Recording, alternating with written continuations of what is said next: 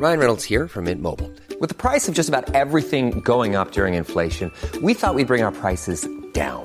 So to help us, we brought in a reverse auctioneer, which is apparently a thing. Mint Mobile unlimited premium wireless. Ready to get 30, 30, bit to get 30, bit to get 20, 20, 20, bit to get 20, 20, bit to get 15, 15, 15, 15 just 15 bucks a month. So, Give it a try at mintmobile.com slash switch.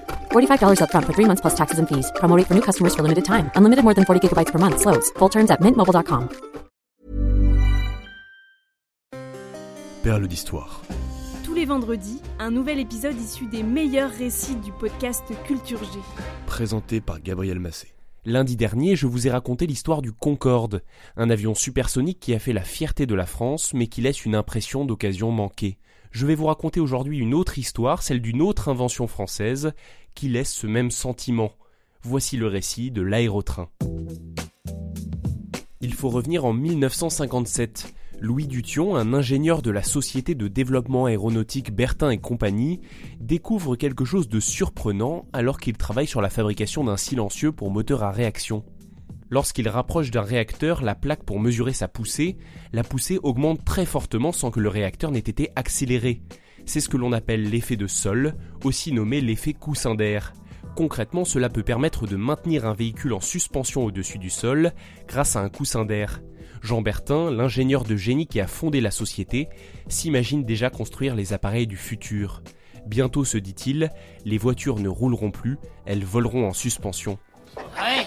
Eh ben si tout le monde a une de ces autos, euh, je sais pas quoi là, il doit plus y avoir personne qui court ou qui marche. Bien sûr, on court pour se distraire, pour le plaisir. Courir pour le plaisir, bah, ils ont de sacrées façons de rigoler.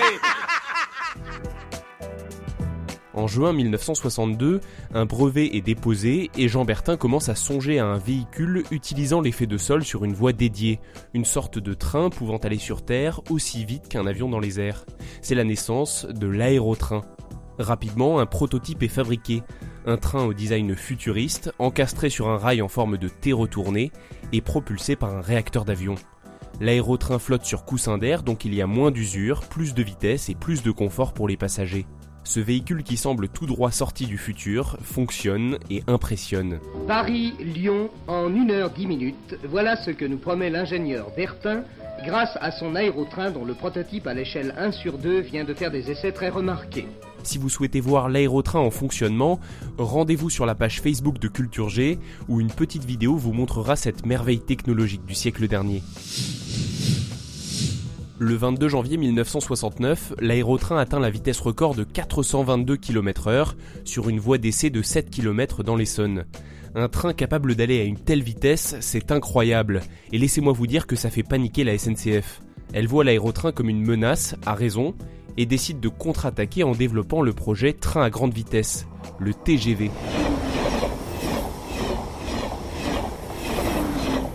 En 1974, alors qu'il faut décider du réseau à développer sur le territoire français, le gouvernement a le choix entre l'aérotrain ou le TGV. On ne sait que choisir. La SNCF a un argument fort, son nouveau train peut circuler sur le réseau déjà existant. Ça coûtera beaucoup moins cher. Et en plus, le TGV est électrique. Quand au même moment le monde est frappé par le premier choc pétrolier, l'aérotrain, gros consommateur de carburant, devient moins intéressant.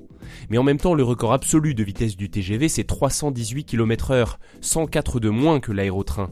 Il faut donc choisir entre le portefeuille et la vitesse. Elle m'a dit qu'il faudrait choisir. Choisir quoi? Le TGV. Ils ont choisi la proposition de la SNCF. Et oui, il faudra attendre 1981 pour que le TGV rivalise avec l'aérotrain en termes de vitesse, avec un petit 380 km heure. Mais en même temps, c'était sans doute le bon choix parce que le TGV est électrique et beaucoup moins polluant. Cette décision nous permet aujourd'hui de voyager rapidement partout en France avec un impact moins important sur l'environnement. En 1977, le projet aérotrain est définitivement abandonné.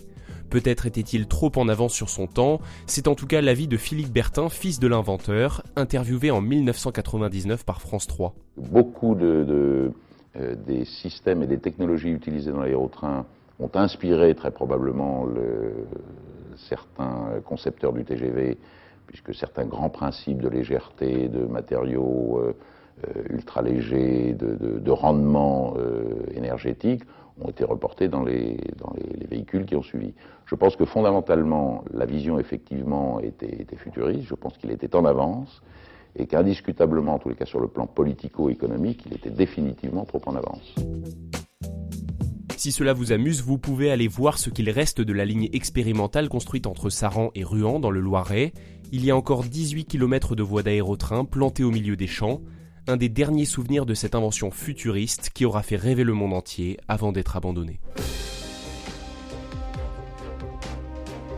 L'inventeur Jean Bertin est mort d'un cancer du cerveau un an après l'arrêt de l'aérotrain. Aujourd'hui, le développement de projets comme le Space Train ou l'Hyperloop nous rappelle son souvenir. Merci d'avoir écouté cet épisode jusqu'au bout, surtout si ce n'est pas déjà fait, pensez à vous abonner et n'hésitez pas à cliquer sur le cœur, à mettre un petit pouce dans les airs et à partager ce podcast s'il vous a plu.